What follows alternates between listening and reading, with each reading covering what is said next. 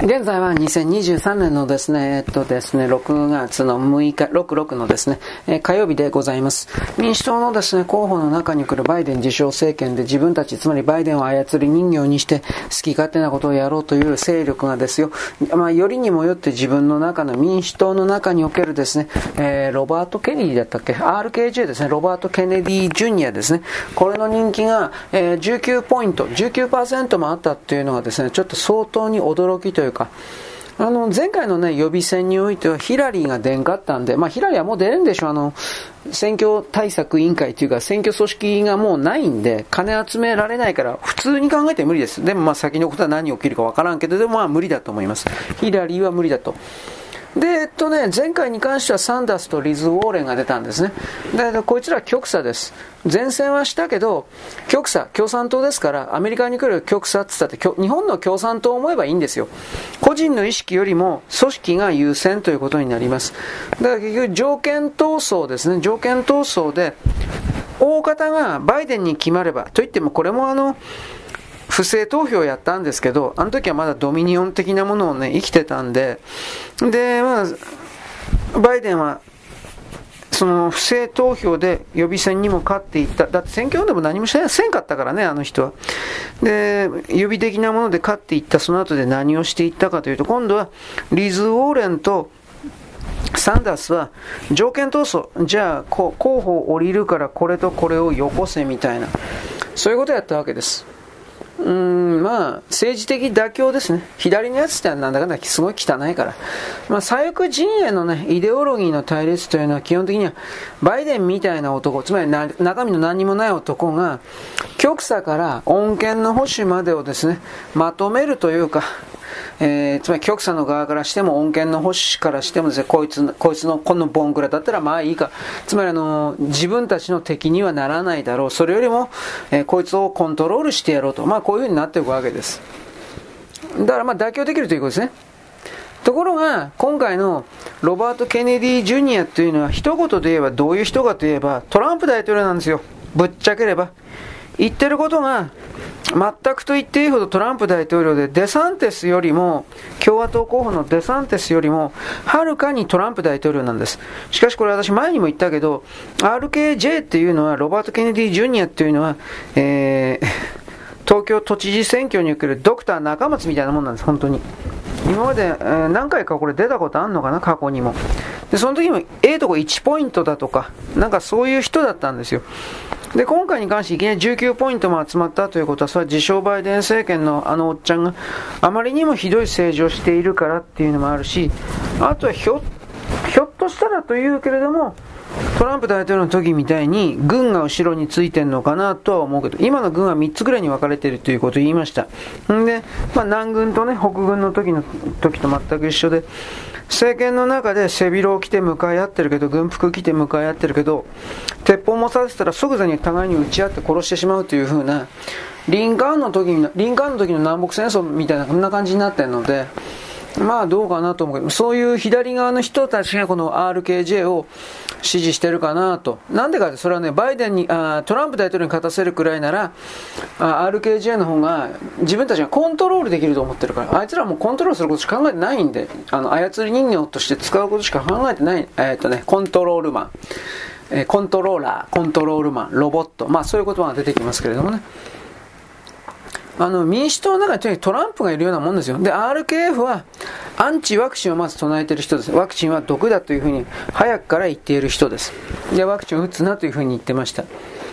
で、あのー、えっ、ー、とね、慈善団体のね、チルドレンズヘルスディフェンスというもの、子供たちを守れ的な組織を作って、新型ワクチンの子供たちの接種義務化に強く反対してきたんで、この人は民主党の人だったんだけど、SNS 関係からは早々とアカウントロックっていうか、えー、外されてきた人です。うん、まあ、都合が悪いんでしょうね。この SNS 関係の、ああいう Facebook とか Twitter とか含める、ああいうところに、このワクチン企業からたくさんの献金というか、なんだろうね、CM というか、そういうものが入ってたんで、逆らえるわけはねえというか、えー、ななどういう意味ですかね。言いなりになるというか。で、あの、RKJ、このロバート・ケンディン・ジュニア途中から選挙戦術を変えてですね、来年の2024年の大統領選挙の立候補において発表ではですね、これを言ったんです。大統領になったら自分の最優先事項は何かというと、国家権力と大企業の権力の、あ今合体してるでしょ？融合してるとか。つまりネオコンがですね、政権に、ネオコンって今言っとくけど、軍事産業複合体含めて、これらの連中が政治に干渉してくるということに終止符を打つというふうに言ったわけです。ネオコンに対する敵対を明らかにしなきゃいけない。これだからトランプ大統領と一緒なんですよ、はっきり言って。なんかこれだから作為的なものを感じるんですよね。とにかくトランプ大統領を落とすためにそれを言えっていう風な、どうもそんな気がする。で、まあ、とりあえず、 Stay Free というの米国の人気番組あるんです。で、RKJ、まあ、ロバート・ケネディ・ジュニアですね。これを言ったんです。バイデン自称大統領がネオコンの政治的陰謀にウクライナ人を利用していると。ウクライナ人は、ウクライナは、米国侵略の犠牲者だと。侵略という言葉を使ってるからね。で、ネオコンの暴動であって、戦争はこれはプーチンを追い落とすためのもんであると。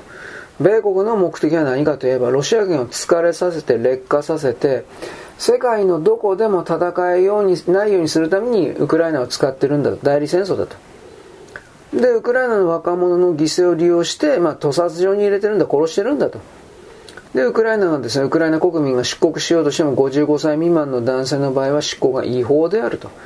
1万4000人の民間民間人殺して60%の失業率があって、ウクライナのインフラってのは米国の地政学的陰謀のために破壊されて国家の立ち直りが見られないと。どうですかね。ただこの人は、あの、暗号通貨には前向きです。トランプ大統領は暗号通貨に前向きでなかったと思う。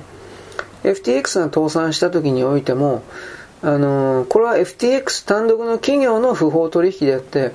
暗号通貨そのものは、あなんだろうね、必要なものだっていう風な。でも、これはね、不法移民には非常に厳しい人なんです。だってトランプなんです、はっきり言って。まあ、国境が安全であると確信できるまで移民とか恩赦を考慮しないというふうに言いました。で、国境が封鎖されていることをですね、あの、アメリカの国民に保証できるまでは、恩赦だとか優遇政策はやらない。全くトランプですよね。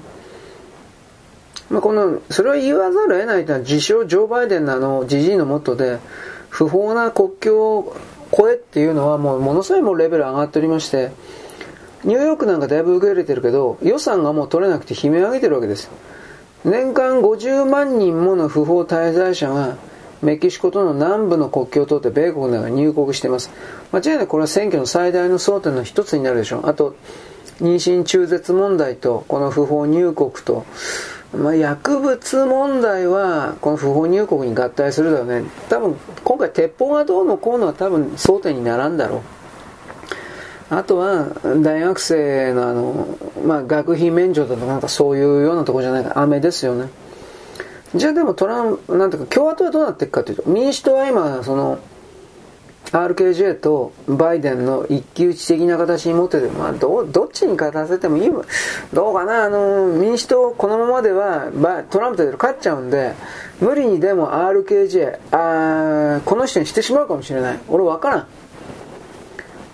で、今のところ共和党はどうかというとトランプ大統領は45%、デサンティスは21%です。ニキヘリは6。あと、スヌヌは5。あとはもうもう細かいのばっかり。びっくりなのはですね、ペンスが2%しかないということです。うーん、まあでも、どうもね、僕はこの、ロバート・ケネディ・ジュニアがいきなりこんな風な形でって言ってることはトランプ大統領と同じだということで、どうもやっぱりなんか、作為的なものを感じます。はっきり言って。トランプ大統領を落とすために、RKJ だったら多分コントロールできるんで、今の支配層たちは。悪魔教という言い方をしますけど、今の悪魔教の人たちはトランプ大統領はコントロールできないけど、RKJ はコントロールできるからならこっちにしとこう我慢しとこうっていうか、どうもそういう思惑が見えますね。とりあえず何がどうかか大きく変わるとか僕そんなこと言わないけれども、今の米国の中で、え、トランプ大統領を何としても落とすための動きが活発化しているということを覚えておいてほしいです。スキャンダルはひょっとしたらもう一回ぐらいなんか仕掛けられるかもしれないけれども、僕は民主党の側が捨て身の攻撃でこの RKJ というものを出してきたようにも見えているので、そうなった時は不正選挙で、まあ、予備選ですね。まず予備選の流れを見て、僕はどうせバイデン勝つとは思ってんだけど、もしそれでも RKJ がえー、不正選挙、不正選挙でしか勝てないと思う。19%、19%だから今のところ変なことはない限り。まあ、バイデンをですね、病気で辞めさせるだとか、いろいろな、うん、足引っ張る工作が民主党の中ではきっと起きると思うけど、RKG はでも極左の側とは繋がってない、あのサンダースたちは多分繋がってないと思うんで、そのあたりがどうなっていくのは僕は読めないですね。今年の夏越えたあたりから秋、秋回ってからそういうのが顕著にはなってくんだろうけど、まあどうだろうね。はい。そんなわけなんです。まあ、米国どっちにしたらぐっちゃぐちゃに割れていく可能性が高いということだけ言っておきます。よろしく。ごきげんよう。在は2023年のですね、え、っとね、えっと、6月の6日の火曜日であります。あの、13日にです、あ、まず、えー、入管法改正に関してはですね、あの、立憲民主党が予想通りに、え、っとね、議員、委員長に対する問責決議案を出したんで、え、っと、2日ほど遅れる、6月8日になるんじゃないかという話です。まあ、強行採決というか、強行じゃないんですけどね、え、反対してるのは立憲と、立憲と社民と令和かな。この3つだけです。あ共産もそうかな。わかんないけど。それ以外は賛成です。はい次。僕はこれちょっとびっくりしたんですが13日にですねあの LGBT 関係の方が、えー、っと与党つまり自民党案で無理やり通して、えー、っと衆院を通過させんだったかな、うん。まあ、これこれは強行採決のような気するけど今、維新とですね立憲の2つで3つの案が出ているという風になってんだけど13日にこの自民党案のやつを修正なしで無理やりに出すのだそうです。で僕はあのー、えー、っとだいぶその内容が骨抜きになってるらしいっていう具体的には調べてないんですよ。だけどどうかなそれにしたところで女性と子供のですねあの安全は守られなくなるだろうなと普通に思いますけどね。いわゆる共用トイレを作れってことでしょ？まあ、今まで通り男性トイレ、女性トイレというものは残ると思うんですが、まさかこの LGBT 法というものを、えー、通させることによって、公共施設から男性用トイレ、女性用トイレというものがなくなって、全部男女共用トイレになるっていうんだったら、さすがにそれは俺そんなところ利用したくねえなと。個人的には本当にそれを強く思うんですが、これがどうなるのかっていうことです。このことに関して稲田さんですか？あの人福井県選出のねあの人はなんかね裏切り者じゃないとかようわからんツイートをしてました。月刊花田という雑誌があります、えー、2万部ぐらい？20万部だったかな？あそ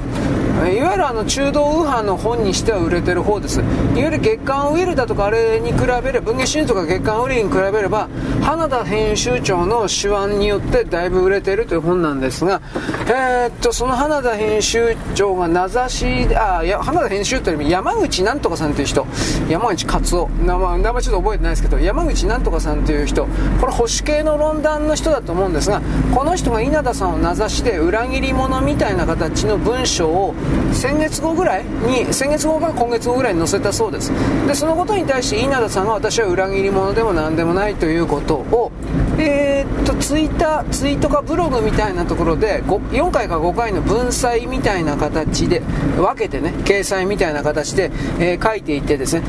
でその後でまとめてどっかの、まあ、雑誌ですか？それに全文載せんのかもしらんけどそのことに関して少なくともあのツイッターにおいては中道右派系中道の特に女性の人がやっぱりなんだかんだ怒っていてあのー、やっぱ女性の人の意見でこれが多かったですね。稲田さん先生は弁護士出身だからお分かりと思うけれどもこの法案が通ってしまうと男子性器がついていて筋骨隆々筋肉隆々のですね暴力的に見えるような人であっても自分が女性だと言い張りさえすれば言い張りさえすれば俺は女だ女だだってその証明しようないから心の問題ですからね。何かあったら女だ女だって言えいいんですよ。だから本当は女性の盗撮目的とかレイプ目的とかで共用トイレに隠れているまたは共用トイレに入っていくまたは本当に女性専用のトイレに入っていくということをやってもそのトランスを自称する男を逮捕したりすることはできなくなるんですよ。その男女共同がうんぬんかんぬんっていう風になるやると。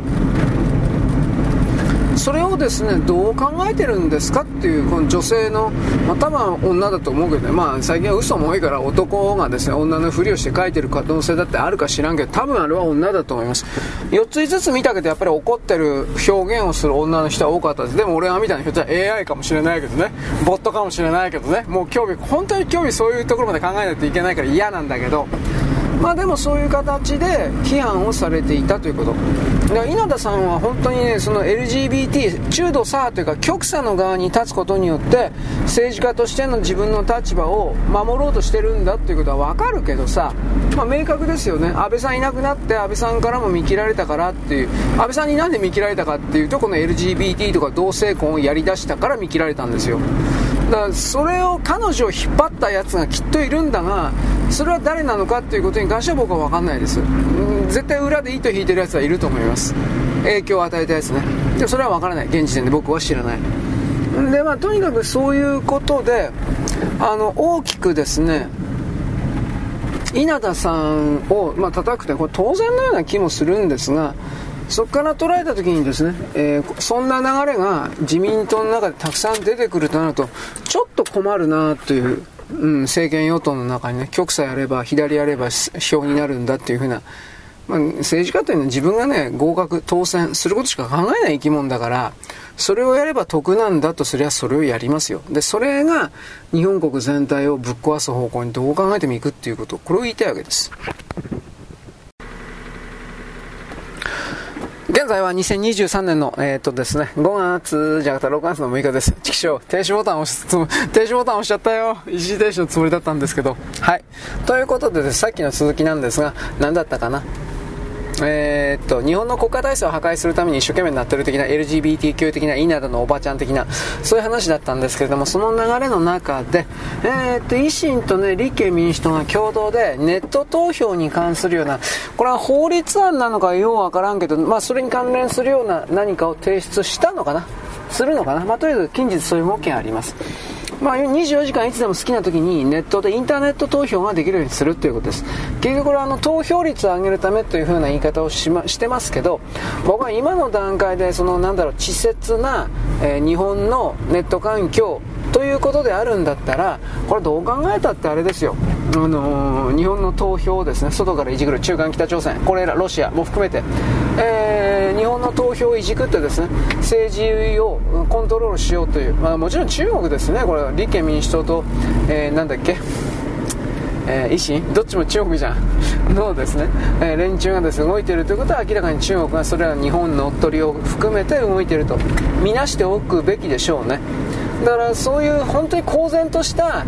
え、侵略工作が、え、加速しているというのはやっぱり中国の経済とか含めて全体的に国力が下がっているので焦っているからこの言葉一応出しておきます、まあ、中国共産党だからその多少そんな風にお金的なものが経済的なものが下がろうがどうしようが工作の部分をですね、えー、力弱めるっていうことはどうせないですけどね。国民がどれだけひどい目に遭うと国民なんか5割半分死んだっていいんだと思うのは中国共産党ですから。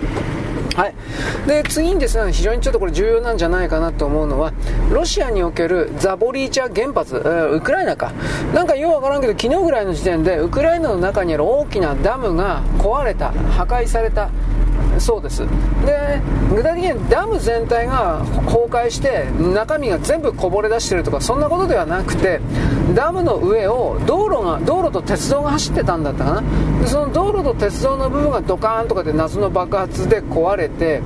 ダムも一部が壊れたという言い方かな。全部が決壊してぶっ壊れたというわけではありません。上の方はなんか壊れてたなという感じではあります。で壊れて水がですね一応ドドドドドとこう下の方に流れ出してはいるんだけどうんダムとしての機能が100%失われたということではおそらくないだろうなという言い方だけはしておきます。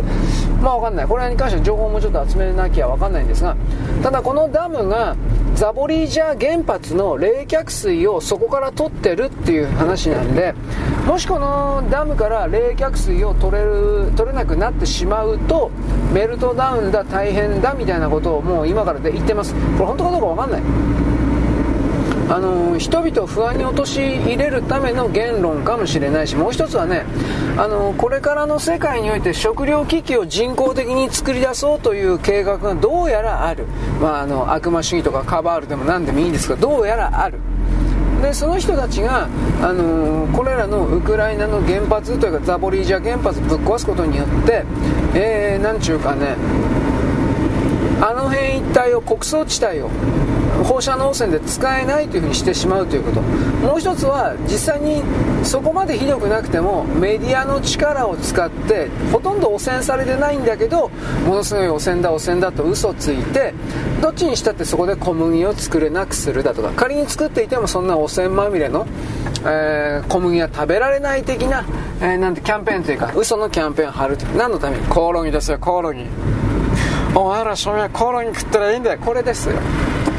何としてもコオロギを食べさせるために虫を食べさせるために食糧危機を演出するというかそれが嘘であったら虫さえ食べさせれば勝ちなんでそういうことがどうも動いてるんじゃないかなと我々は今の段階で疑っておかなくてはいけない。だから私はこのダムの動きというのは、うんまあ、その悪魔教的な人たちいるんじゃないですか？あのこの間のなんだっけえー、っとクリミア大橋か。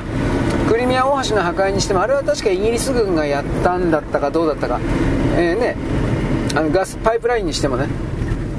4本のあるうちの3本ぶっ壊されたんだったっけ。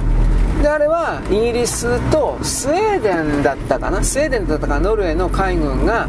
えー、協力してで爆破ノルドストリームですね。ノルドストリーム 2, 2ですか？1ですか？ようわからんけど。でとりあえずそういうことをさであれ治ったんですか？治ったって話聞かないんで多分復旧工事的なことやってるとは思うんですが多分まだ治ってないんでしょうね。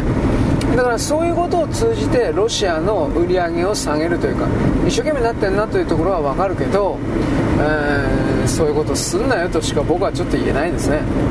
全人類が困るようなことをやってあなたたち一体何考えてんの？としか思わないです。ででもこの悪魔教的な人っていうのは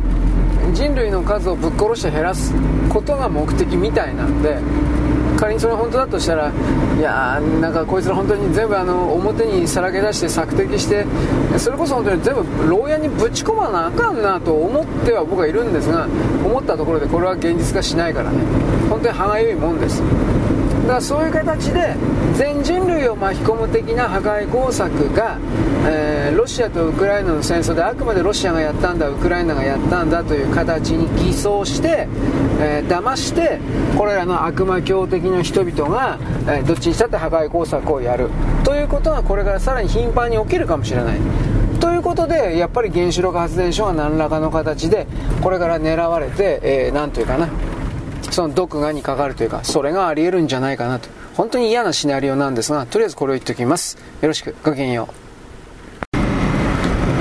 在は2023年の6月の6日の火曜日です。えー、っとですね、NATO の東京支部、まあ、サイバー攻撃を中心としたような NATO の支部を東京に作るという風な形の、この決定がですね、えー、フランスの反対によって流れそうです。こういうした決定は、えー、っと、NATO の加盟国全会一致によって行われるということになっているので、フランス一国が反対しただけ、この構想は全部流れます。だから多分それはもう中国とですね、つながることによって、え、っと、フランスのもう落ち込みつつあるといういうかもうとんでもなく落ち込んでる経済を立て直そうとしているマクロンがですねもちろん中国の命令を受けてこうしたですね反対活動をしているとどう考えてもそうです。でその上でですねあのそれに合わせるかのように同じ日に中国の報道官が、えー、何だったかな NATO は頭を冷やせと。日本にそういうものを作ってはならないという命令をしました。まあ、結局のところ逆の意味で言ったらそんなもん作られると困るからです。台湾侵攻侵略の時に日本のですね内部をサイバー攻撃によって国家の内部インフラとかですねそういうものを全てガタガタにするという計画が当然立てているはずなんで信号が全部赤になったり列車が止まったりそういうことですね。あまあ、他にもいっぱいあると思いますよ。病院が乗っ取られて電気が止められたりとか発電所の送電止められたりとか何でもすると思いますよ。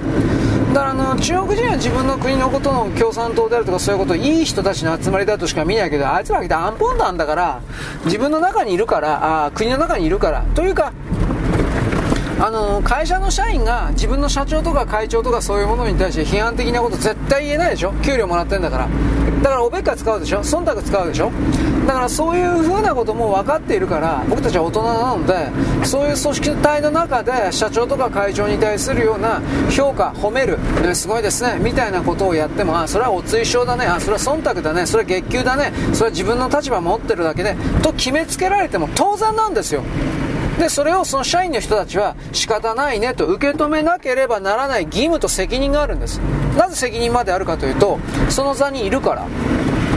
こんな簡単なことは分かんないんですよ。自分だけは得意だと思ってるんですよ。あなたの力というのはあなた自身のものでは全くないんだ。その組織の中の歯車の一つとして機能しているからというだけでそんなことは自分で分かってる分かってるふりをしているがやっぱり分かってないんだよ。ということを僕は思ったりするんですがこんな人世の中いっぱいいるからね。どんな会社にも。本当に。まあまあそういういろんな嫌な人とも僕はいっぱいそう話をしてきたつもりなんで。本当にいるねこんな人。まあ置いといて。だからねあのーまあいろいろとね世界の混乱があるというまあとりあえずそういうオチにしときますよ。うん。マクロンはとりあえず裏切るでしょだからこうマクロンがこんな風にいたということは東京の NATO 支部とか本部はできないでしょ条件闘争のレベル超えてるもん。あのこれ仮にですねじゃあ東京にサイバー基地 NATO の支部を作るということをフランスが承認してやるよ。ということを認める代わりにフランスに対する見返りというもの。日本が払えるものもないし NATO が払うものもないから多分これ流れちゃうでしょ。中国の思惑通りですよ。つまりそういうことの話し合いもこの間ほら先月ですか？マクロン中国に行ったでしょ？だからそこで話し合われたんでしょお前が NATO の東京支部これを反対しろと命令されたんですよどうせ。チンカス野郎ですね。いや本当そうなんだけど。こいつこいつ本当にネネネットの中に書いてある通りホモなんかねやっぱりね。で、えー、ホラレ役でしたっけ？ホラレ役の方だったと思う。逆だったかな？掘る掘る方だったか知らんけどホモでその相方の男が今の女のふりをしてる奥さんのふりをしてる。しかしこれらの情報も本当かどうかわからんからね。わからんわ俺こればっかりは。嘘多すぎるから。はい、まあ、それはネタの一つだというふうに気になる人は調べてください。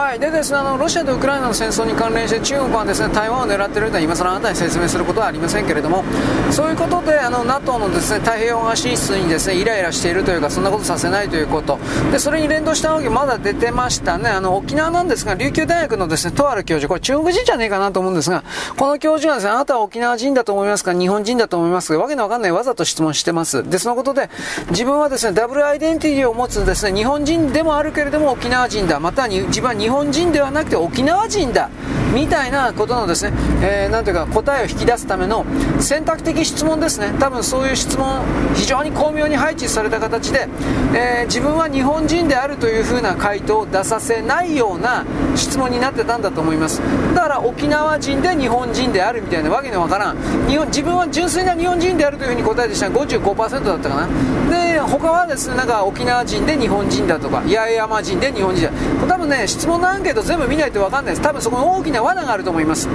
でそれを何でやってたかってつまり琉球人というものを勝手に設定してあなたたちは沖縄県人は日本人じゃないんだと。琉球人なんだ。別の民族。中国の少数民族の一つなんだ。みたいな形の概念の認識の阻害工作を現実にこうやった現実の形なんていうか行動の形でなんていうかな記事にしたり人々に、えー、知らせたりしてるわけです。だ明確にもう侵略。つまりあの台湾をしたらもうすぐすぐですよ。本当にすぐに尖閣沖縄が入ります。で沖縄が分離するです。ね分離する最大のやり方は沖縄人と日本人は違う民族だとやります。必ずそうです。でそこで例えば DNA の配置が違うだとか歴史が違うだとかもう徹底的にやります。今 NHK、沖縄のことをですね、沖縄ってやつ、琉球、琉球っていうのは全部中国の関係だと僕は見てます。こんな奴らはみんな縛り首にして皆殺しにしないとダメです。僕はこれに関して本当にそう思います。生物的に縛り首にして皆殺しにしてもいいと思ってます。国家反逆罪で。明らかに。沖縄独立論云々というふうな、そしてそれに関連するようなことをするよっていうのは全部国家反逆罪で死刑にするべきです。それぐらいにですね、今の日本は危機的状況だということ。だから北海道独立計画のことも言いましたが、これアイヌかどうとかでやって、やってきます。今でもやってるけど、それはさらに強くなります。沖縄。だから北海道と沖縄の両方取っちゃうんです。明確にそういう計画があります。そのことはあなたは知りもしない。知らなくてはいけない。で、それらのですね、あの、沖縄、まあ、北海道も含める分離独立を仕掛ける側の日本国内で共、なんていうかな、共感を示すというか、協力しているのは、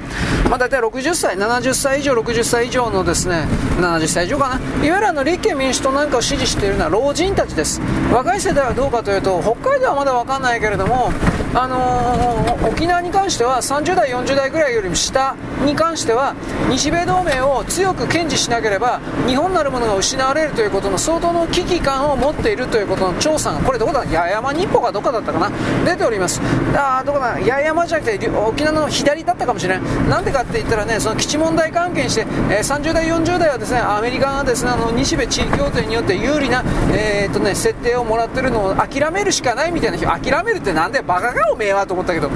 なんかそういう変な設定、あの言葉になってたんで、左側かもしれませんね。まあとにかくでもですね、あの60%以上の人が、40代よりも下の60%以上の人が、日米同盟をきちんとしなければ自分たちが失われるということにおける強い危機感、懸念を持っているということは分かって、いやいやでしょうね、渋々というか、いやいやでしょうね、へっちこんな感じです。だからそういうことも含めてですね、あのこの大学教授が出してきたような、多分これに対するカウンターのような気がします。あなたたちは日本人じゃなくて琉球人なんです、日本人ではない、日本人は敵だ、みたいな、こういうことをですね、言葉の力で嘘で仕掛けてるんです。こんな奴ら全部縛り、縛り首にしろ。と僕本当に思います。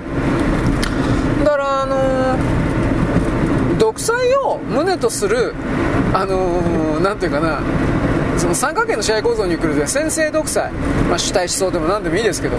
まあ、そんなこと言ったら先制独裁でないというかその三角形の試合構造でないものこの地球世界にあるのかって言ったら一個もないかもしれないけど自由主義体制ですら。しかし社会の、ね、社会主義体制というかその中国とか韓国北朝鮮に見られるそれっていうのは明確に徹底的な先制独裁でしょ？韓国は西側のふりしてるけど三権分立がないんだから先制独裁でしょ？あれは。大統領に完全に権限が集中してんだから。だからそこから考えたらですねあのそういうものをあなたはそそっちがいいんですか？いいんですか？ぶっ殺しますよみたいな形において地球がですね僕はその地球という惑星がそれを強く、うん、問うている質問しているというふうに捉えている側の人なんでやっぱりこの中国、韓国、北朝鮮を含めるような、まあ、ロシアもそうかもしれませんが、ロシアはまだましですね、西側の。この独裁を求めるような人たちというのは、どんないい人に見えても、やっぱり大嫌いですね。まあ、嫌い好きで言っちゃいけないんだけど。まあ、とりあえずそんなことで、よろしく。現在は2023年の6月のですね、えー、7日かなの、えー、っと水曜日であります。私はですね、あのー、漫才ブームがあったということは知ってるんですが、当時ようわからんので、うん、ちっちゃかったんで、ようわかってないんですけど、えー、っとね、なんだっけ、ああ、そうそう。安志清の YouTube 見ましたっていう、そういう話を僕はしたと思います。してないですか？したんですよ。あなた、まあ、あなた、あなた最近聞いたんですね。昔から僕の配信を聞いてる人は僕は散々言ったんですよ、僕は。まあ、とにかく安志清は天才だなとは普通に思ったんですが、まあ台本あるんですよ、あれは。あ台本あったりだからすごいなと思いますが、まあこれ今置いといて、その漫才ブームの時に、えー、特定の、まあ、吉本だった、全部吉本だと思うんですけど、まあ売れたと。で、えー、っとね、ザ・ボンチとか、あとなんだっけ、のりおよしおだったか、のりおよしお、ザ・ボンチ、あとなんだったかな、おぼんこぼんか、あと、なんだったかな、もうもう覚えてないや。ただ、その中で多分ね、今でもね、やってんのは、のりおよしおだったかなんかそれは今でもやってんすごいなと思ったけど、漫才やってるんですよ。テレビとか出てないけど、あの劇場には出てるんです。あとはおぼんこぼんか。で、僕は何言いたいかというと、これらの人々が、その漫才ブームの時にレコードを出したんです。売れたんですよ、それなりにやっぱなんだかんだ言って。で、それを、あの、真面目に捉えた時に私思ったのは、あのー、作詞作曲プロデュースの誰が実力があるのかっていうことなんですつまりね歌うめえなってやつが割といたんですよおぼんこぼんがねあおぼんこぼんじゃなくてあのザ・ポンチかザ・ポンチがねうまいんですよ割とでそれは練習したのかもしれない。えー、っとね、僕、川崎さんと山本さんと言われてもよくわかんないんだけど、まあ、当時のテレビ番組でそういうなんかあったらしい。えー、お昼のワイドショー的なやつで、川崎は川崎だろう。誰だったか顔は思い出すんだけど、山本さんっていうのは多分レポーターやってた人じゃないかなと思うんですが、僕関連の動画を見たんです。こんな話後でします。あのー、見たんですが、多分それを当時ネタに、うん、まあネタになってたんでしょうね、社会の風。世相というかようわからんけどその山本さんという人が各事件をレポートで取り上げて、えー、川崎って川崎っていう人は司会者をやってたはずですでえー、っとなんか川崎、えー、なんとかなんですか？山本さんとかって言ったら、その山本さんが、そうなんですよ、川崎さんとかって、その、そうなんですよ、川崎さんというのが流行ったんですよ。そうそう、これだ。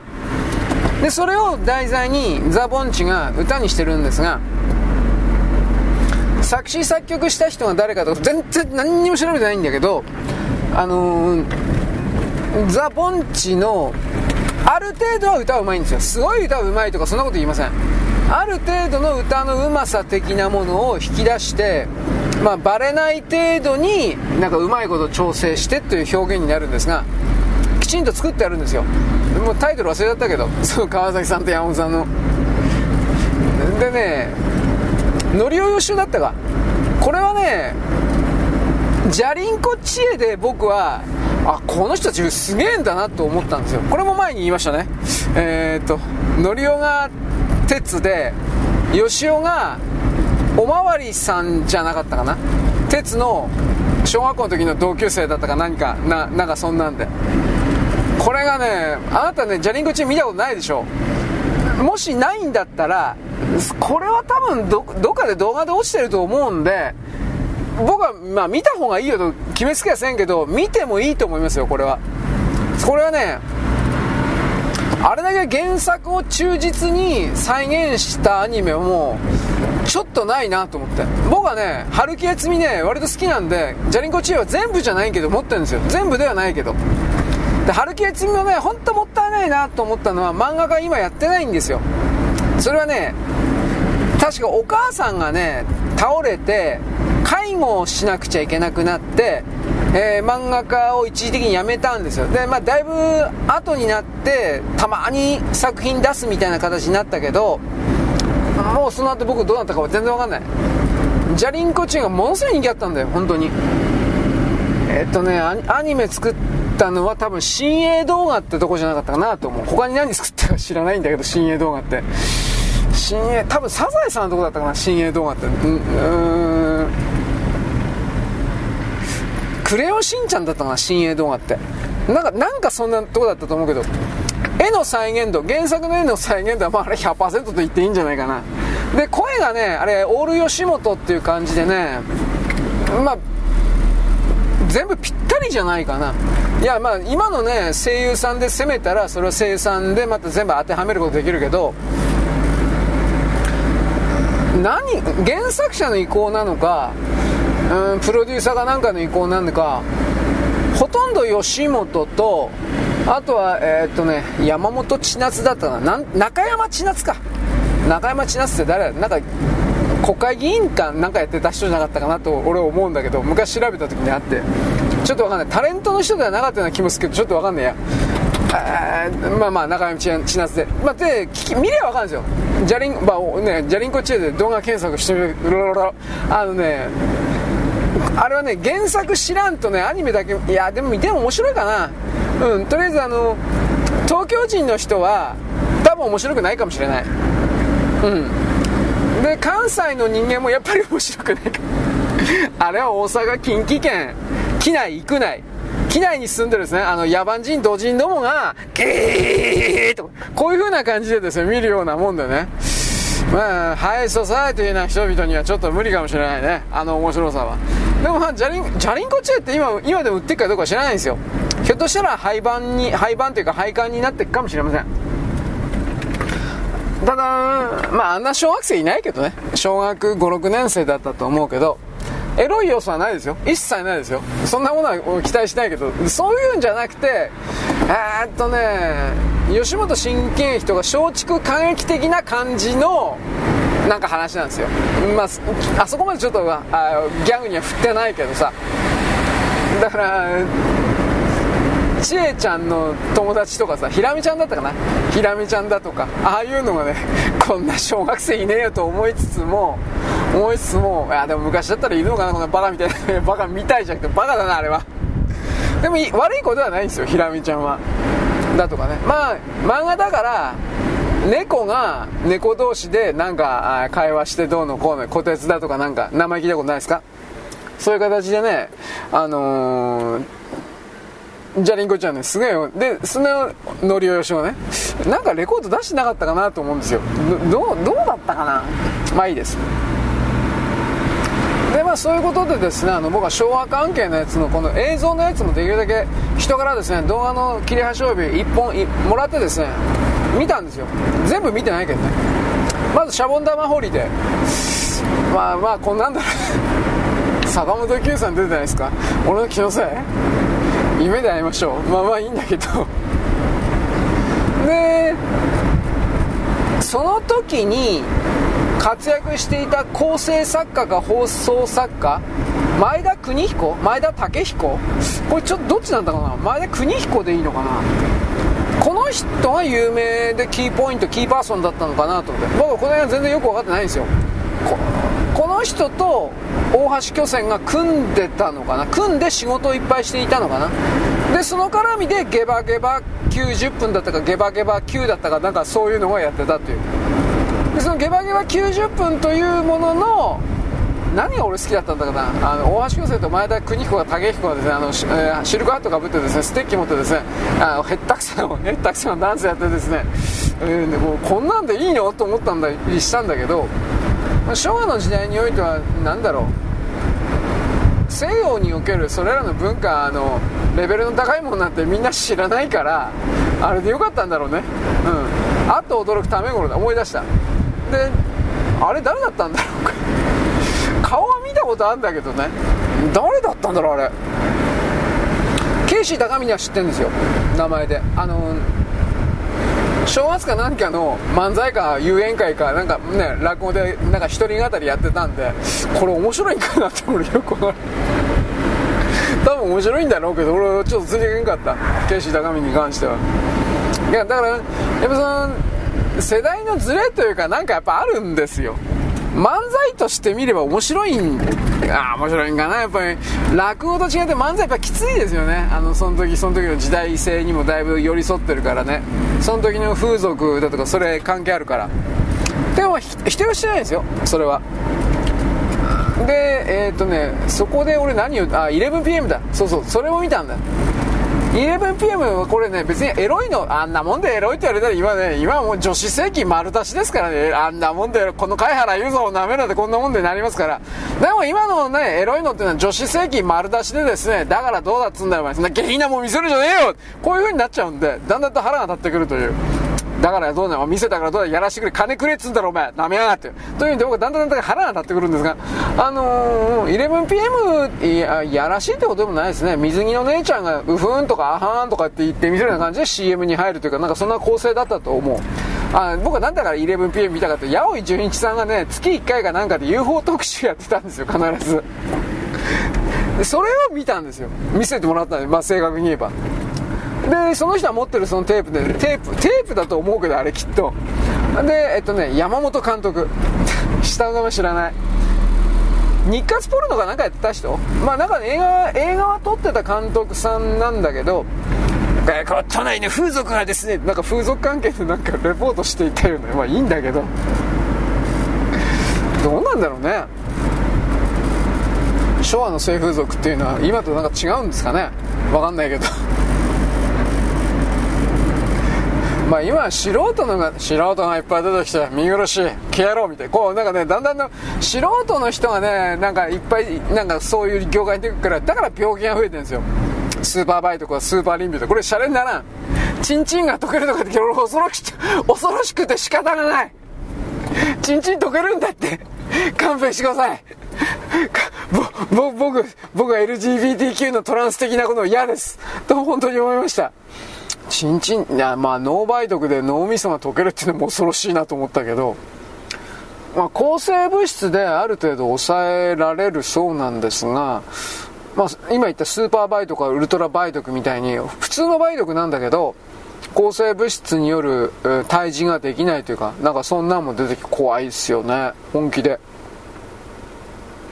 あとは僕は普通ですね、あの、女の配信者、えっと、僕の配信100人いたら1人か2人ぐらいしか女の人いないんですが、その女の配信者の、配信者というか、あの、その聞いてるリスナー、それ1人か2人しかいないんですが、その女に向かってですね、女の方が不潔だよ、バーカ、ゲラゲラとかってもう侮辱するでしょ？でもですね、あの、それらの、いろいろなレポート、保険関係のね、僕サイトとか見るんですよ。で、性病が蔓延、深刻で、うんぬんかんぬん。これ2年前ぐらいから本当そうなんですけど、で、その状況下で、クラミジアとかいまだにやっぱりですね、クラミジア。えー、不潔な女から移るんですよ。バカ野郎。で、本当にね、お手入れをしていない女の人が多いわけです。あんまり言うとゲゲロな、微老な話になるんで僕は言いませんけど、女のが不潔なんだよ。汚らわしい。こんなこと言うとですね、なんかあの、なんか漫画のキャラクターでホモ的な、バンコラン的な、あいつもホモなんだろソド、ソドミーだったっけ？男同士でやるのは気持ち悪いから。俺はそんなの嫌だ。僕はですね、何度もあなたに言うでしょ。僕いやらしいことばっかり考えてるけど、男と男とか女と女っていうのは、ちょっと、ちょっと僕ダメです。ストライクゾーンあの広くないんだよ。正直、正直言うけど。女と女やってるやつはですね、ぶん殴って、バカ野郎どうでもいいからやらせよ、てめえら、なめやって、怒ります。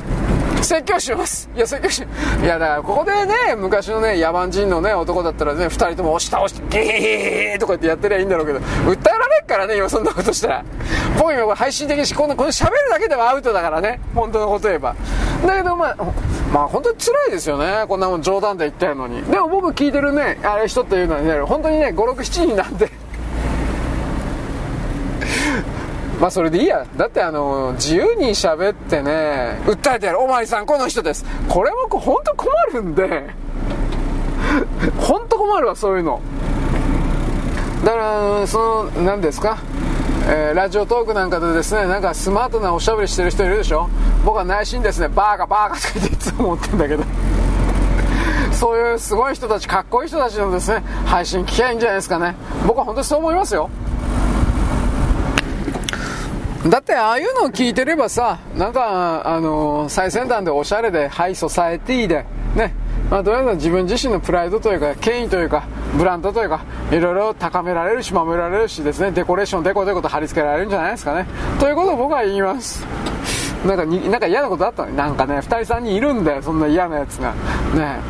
外国人なんだけど、まあ言わんけどこれ以上は。あいつら、あいつらどこ行ったんかな？ラジオトークでな、2、3人4人、ね、僕目つけてたやつがいたんですが、最近全然な、見ないんですよ、本当に。彼ら、彼女たちはどこへ行ったのか。国帰ったんかなとマジで思ったけど、うん、もっと、もっとお金の儲かることをしたのかも、してるのかもしれない。YouTuber 的な。冗談抜きに。やっぱあのー、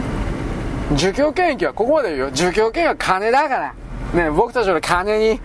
金に、なんだっけ、熱心だから。まあ、それもいいけど、YouTuber なんかやったら儲かんないと思うけどな。これは本当に僕そう思うんですけど、まあいいです。ということなんでですね、あのー、まあ昭和のそういうエロいテレビ、まあ全然エロくないけど、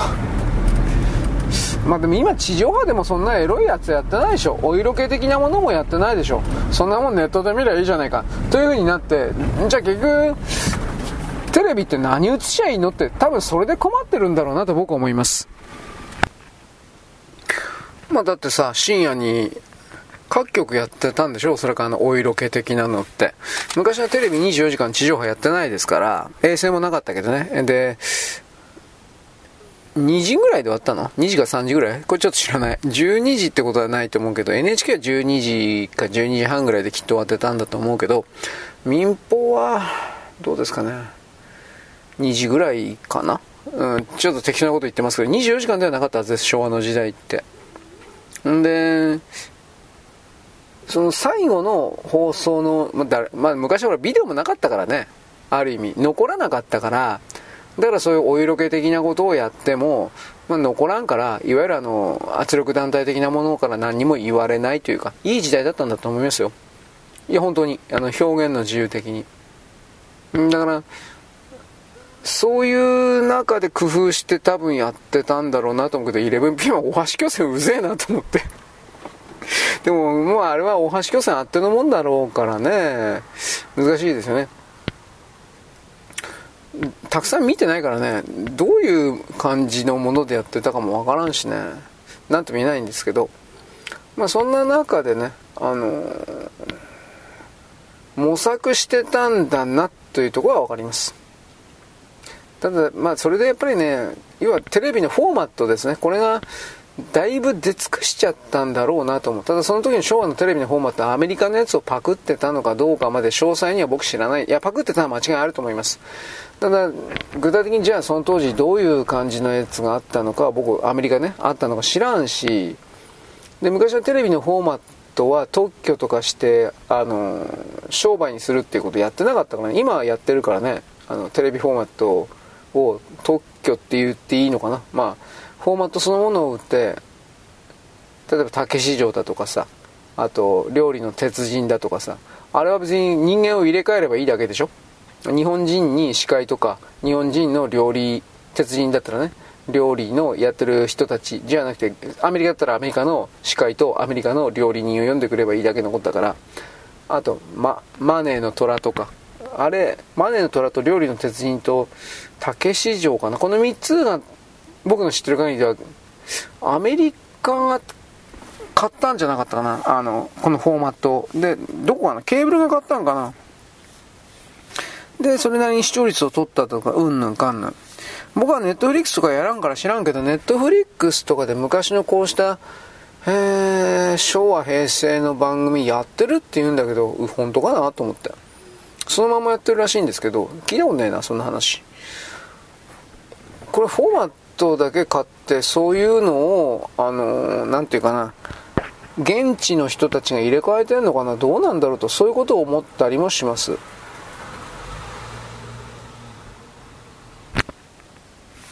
はい、えー、っとね、それでね、何だったかな。海外的な。ロシアとウクライナの、これ、えー、っと、ダム壊れたうんぬんかんぬん。僕昨日ちょっとだけ適当に言ったけど、うん、その後ツイートっていうか、まあいろいろ見たんですよ。カホフと、カホフトダムだったかな。とりあえずあの、ドニエプル川の、ヘルソン州に近いところにある、えダムで、で、まあそこで、飲料水であるとか、まあ、農業用水とかなんかいろいろ含めて多目的ダムでいいんじゃないかなと思うんですが、その河北東ダムを壊した。上の方だけ壊れてたという風な形で、あのダムの上の方を、えー、っと、道路が、鉄道走ってるかなと思ったら、それはなんか違って道路だけなのかな？で、道路が走ってるという感じで、まあ、どっちにしろこの上層、上部のところがバカーンと、多分爆弾じゃないかなと思うんだけど、あのー、壊されて、水がダムの水が川の方にデーとかで流れてます。ただこれは川のせき止めダムみたいだから、日本における、ほら、あの、ダム湖みたいなのがあって、ものすごい高低差があるような、あんなイメージではちょっとなかったですね。どっちかっていうと三峡ダムっぽい感じだ。三峡ダムよりもなんか高低差がないような気もしたけど、そういう状況下で、えー、っとな、ザポロジエ原発か。これの冷却水が取れなかったらやばいよ、うん、メルトダウンだよとかってなんかもう煽ってる人いっぱいいたけど、今んとこ、あの水がそんな、なんていうかな？水かさが減ってるってわけじゃないし、水たくさんあるそうです。で、取れるし、仮に、その、この河北風島ダムだったかなんかから取れんでも、他にも取るところが数箇所あるだ、あるんだそうです。これはロシアが言ってました。で、これ多分ロシアの攻撃ではないと思います。一応軍事板とかそういうところ見たら多分これ、あの、ウクライナだろうなと。あの、ロシアにとっては全然メリット、正確に言えばね、ロシアもウクライナもこのダム壊すということにはメリットが全然ないそうです。あえて言うなら、その、ヘルソン奪還作戦みたいなことを考えているようなウクライナがやったであろうという。まあ、あとイギリスとかそういうね、特殊部隊的な、えー、ノルドストリーム破壊だとかね、えー、なんかあの、クリミア大橋破壊だとか、あれは一連全部イギリスとどっかの国が組んだみたいな感じだったけど、そういうやつかもしれない。なんとも言われない。ただ今のところそのザボロジエ原発でコントロールできてるって多分それは大丈夫だと僕は思う。あの、別の目的でね、壊れてないのに壊れたっていう風に盛んに宣伝して、とにかく 逆に、えー、なんだろう、西側が核爆弾か何か、汚い放射能何かをばらまいてですね、んで、そのある辺り一帯を放射能汚染しちゃってみたいな、こういうシナリオもあるかもしれない。で、食料危機作りたいから。で、なんでって虫を食え。これですね、虫食え、虫食えです。何とも言えないね。ただこれに関しては、もうちょい情報わかると思うけど、僕はどうもなんか今、ウクライナの反転攻勢どうのこうのって、これ多分そんなに全然起きてないんじゃないかなと思ってますよ。反転攻勢がどうとか、なんか、うん、すごいこと言ってるけど。ロシアの側が犠牲者を出してるけれども、これを抑え込んでるっていう感じはします。なんか本当に泥仕合になってんね。試合ではないけど、殺し合いだからやめろと思うけど、ウクライナの側がやめないんだよね。ヨーロッパがね、ヨーロッパ各国がもうやめろよと、みんな言ってんのに、言い始めてんのに、あの、ウクライナを応援していたバルト三国だとか、そんなもんですらもうやめろと言ってんのに、今金欲しいからと失礼な言い方だけど、まあね、やめないですよね。アンドレイなんとかさんはですね、あの、日本でなんかかかなんかかっこいいこといっぱい言ってるけどさ、まあだからって俺は煽ってですね、お前国に帰って戦いとかそんなことも言わんけどさ、なんであいつ国帰らんのかね？帰らんというか、国外にいるウクライナ人って、帰国命令出てんじゃなかったっけ？出てないのかな？ただの出国禁止命令だけなのかな？僕この辺ようわかんないです。うん。アンドレイ・ザハロフだったっけ？なんかそんな名前だったよね。あの、虎ノ門ニュースで、なんかいろいろやってたのかな？虎ノ門ニュースは金曜日に1回だけなんかやってるんでしょ？知らんけど、俺全然知らんわ。全く見てないんで。それをちょっとですね、あの、いつかは確認したいなと思うけど、あとは、百田さん、百田さんと有森薫さん。これ毎日やってるんでしょ？朝8時から。すごいなと思うけど、金も入らんのに。ただ、売名行為は大事だから、営業宣伝の売名行為しないとやっぱ次に繋がらないから、ああいう人たちって。そういう意味においては、まあ、投資じゃないけど先行投資みたいなもんなのかね。ただ、一応、有森さんと百田さんで、連動連結して放送してんのか、個別でやってんのか、俺そんなの全然知らないから、ようわかんないです。ネット空間には、今の週一の虎ノ門も、有森さんのその番組も、百田さんの番組も、全然そのツイートに上がってこないから。僕は探してないだけかもしれんけどね。あ、そんなことやと、なんか、なんとか一平ちゃんと、須藤さん？知らん。誰だったかな？ブルドッグみたいな人。うん、あと、井上和彦さんか。まあ、あの人も今で見るかどうか知らんけど、闇鍋ジャーナル？あれもやってんの？全然知らない。やっぱその虎ノ門という大きなブランドじゃないから、結構個人ベースでやっても、やるなっちゅうわけじゃないけど、見ないんだろ、みんな。そういう感じは思いますね。まあいいです。ということで、これらの、うーん、まあ、そんなに心配せんでもええんじゃないかなと思います。うん。でも意外、本当にね、なんか停戦してくれよと思うけどね。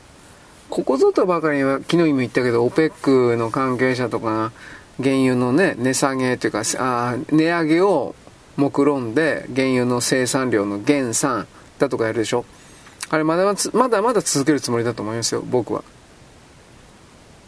お互い、まあ、だって、もう米国なんかもう相手にしてないもん、どう見たってサウジアラビア。ああと、西側のほら、この間スイスのクレディ・スイスとかあの辺で持ってた、なんたらかんたらワン、債。金融、金融商品。もうゼロ、ゼロ円だと無価値だ。1円も払わんとかだったでしょああいうことやられて怒らん中東人なんかいねえわけねえじゃん。このヨーロッパと米国に対する骨髄の恨みみたいなものを中国と組むことによって晴らそうみたいな、そういう心の形を持ってる人たちだから、そんな裏切りをするからペトロね、人民元だとかそれが本当に近づいてきて、今の状況で本当にペトロ人民元とかになると、米国は絶対にもう報復できないから、何にもできないから、今の民主党政権。これ、次に誰がなってもそうなるから、まあ、RK RKJ、RKFK ジュニアあいつもどうかな、口だけで何もできないような気するけどね。だからまあ、とにかくそういう形で、米国がもうぐっちゃぐちゃに弱っていくだけっていうふうにしか見えないから、そんなもん相手にする国いないですよ。